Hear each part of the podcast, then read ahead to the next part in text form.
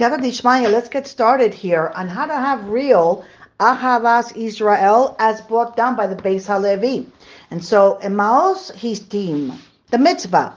So the Ramah quotes, the, cites a custom to provide the poor with wheat for baking matzot for, for Pesach. The Mishnah Brura writes that this is not just a custom, but an explicit halacha that is sourced in Jerusalem. He explains that the Ramah refers to it as a custom, for one can halachically fulfill his obligation through giving money, but the actual custom is to give wheat or flour. So in our times, Rav Nisim Karelitz uh, writes that since it's uncommon for people to bake matzot in their own homes, as they generally buy matzot, one should give money rather than wheat or flour. It's important to note, as Rav Nisim adds, that ideally one should provide the poor with all of their Yom Tov expenses, and not suffice with only money for matzot. And so the concept of providing the needy with matzot is only the minimal requirement of this halacha.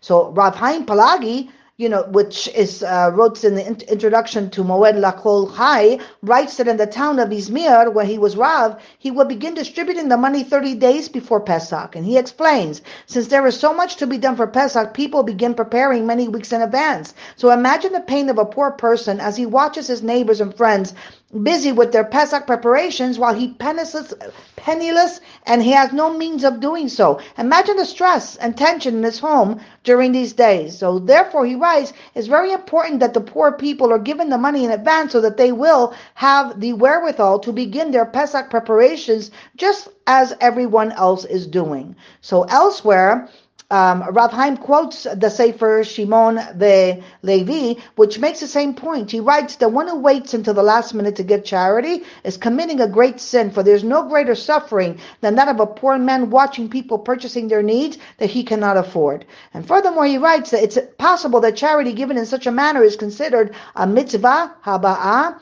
be'avera, a mitzvah that is initiated in a sinful manner. He continues, quoting the above Sefer and sharing an interesting insight.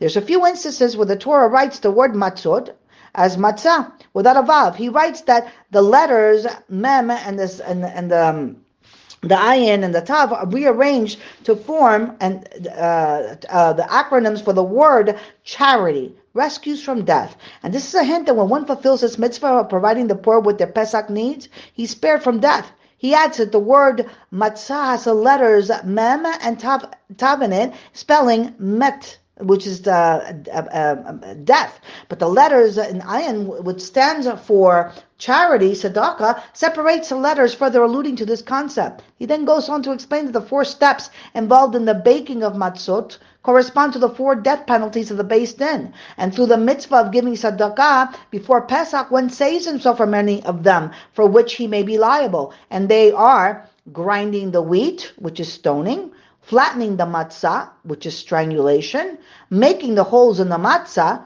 which is the sword, baking the matzot, which is burning.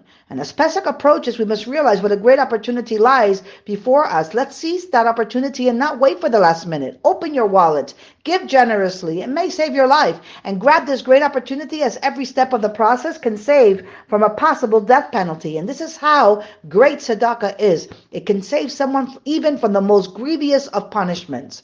So regarding the Yom Tov Shavuos, the Torah states, you shall rejoice before Hashem your God, you, your son, your daughter, your slave, your maidservant, the Levi who's in your cities, the convert, the orphan, and the widow among you. So Rashi points out that the verse mentions four members of the household, son, daughter, servant, and maidservant, corresponding to four needy people among you. the Levi, convert, orphan, and widow. And to this Hashem says, if you make my four happy, I'll make your four happy. And the Levi here includes uh, Talmidei Hachamim as they devote their time to Hashem's service just as the Levi'im did.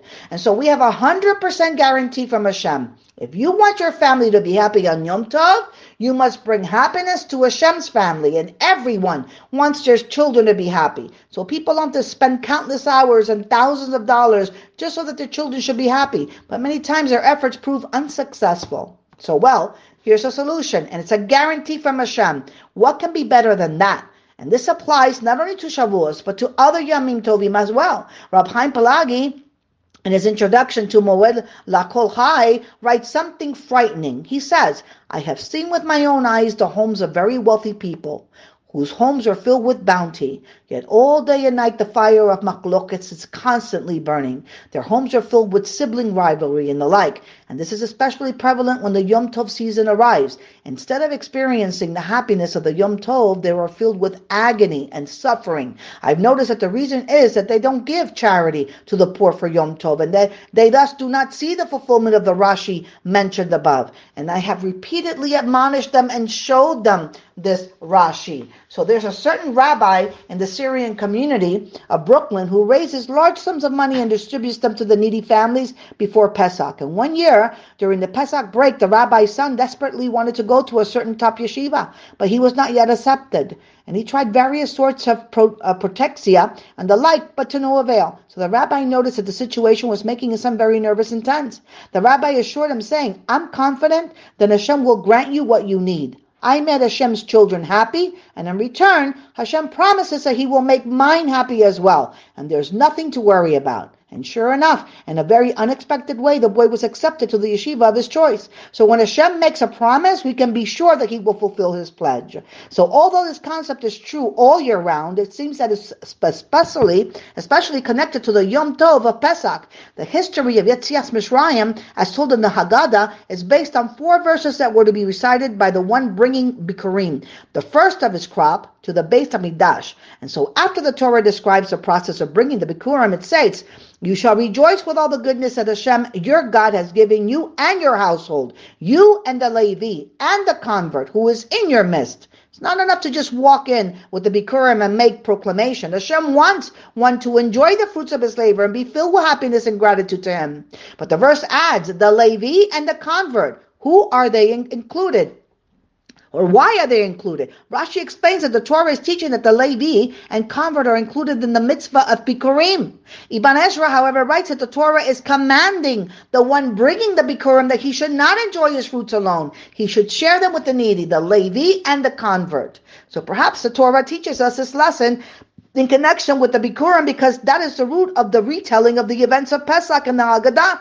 Just as we offer Bikurim, we invite guests. And so too at the Seder, uh, uh, which much of the, Maga, the, the Magid focuses on the words of the Bikurim ritual, we invite guests. And Pesach especially is a time when we invite the poor into our homes, providing them with their own Yom Tov needs. And the message is clear. When we experience a time of joy or happiness, Hashem desires that we include those who do not have the financial means. And our joy cannot be complete unless we can share it with others. And let's remember, we are all one family. And after the Torah discusses the mitzvah bikurim, it mentions the mitzvah of idui maser, when one recites a confession starting that he has fulfilled the obligation of giving his tithes property. One must give his tithes to the Levi, convert, orphan, and widow, the very same four whom Hashem calls his family. And at the end of the confession, one declares, I did all that I was commanded. To what does this refer? Rashi explains, I was happy and I made others happy as well. And this is what Hashem wants us to do. So when you are happy, make other happy, others happy as well. Interestingly, it's not coincidental that the recital of Idui Maser took place on Pesach, as in reality the theme of the two is the same. Baruch Adonai Leolam. Amen ve Amen.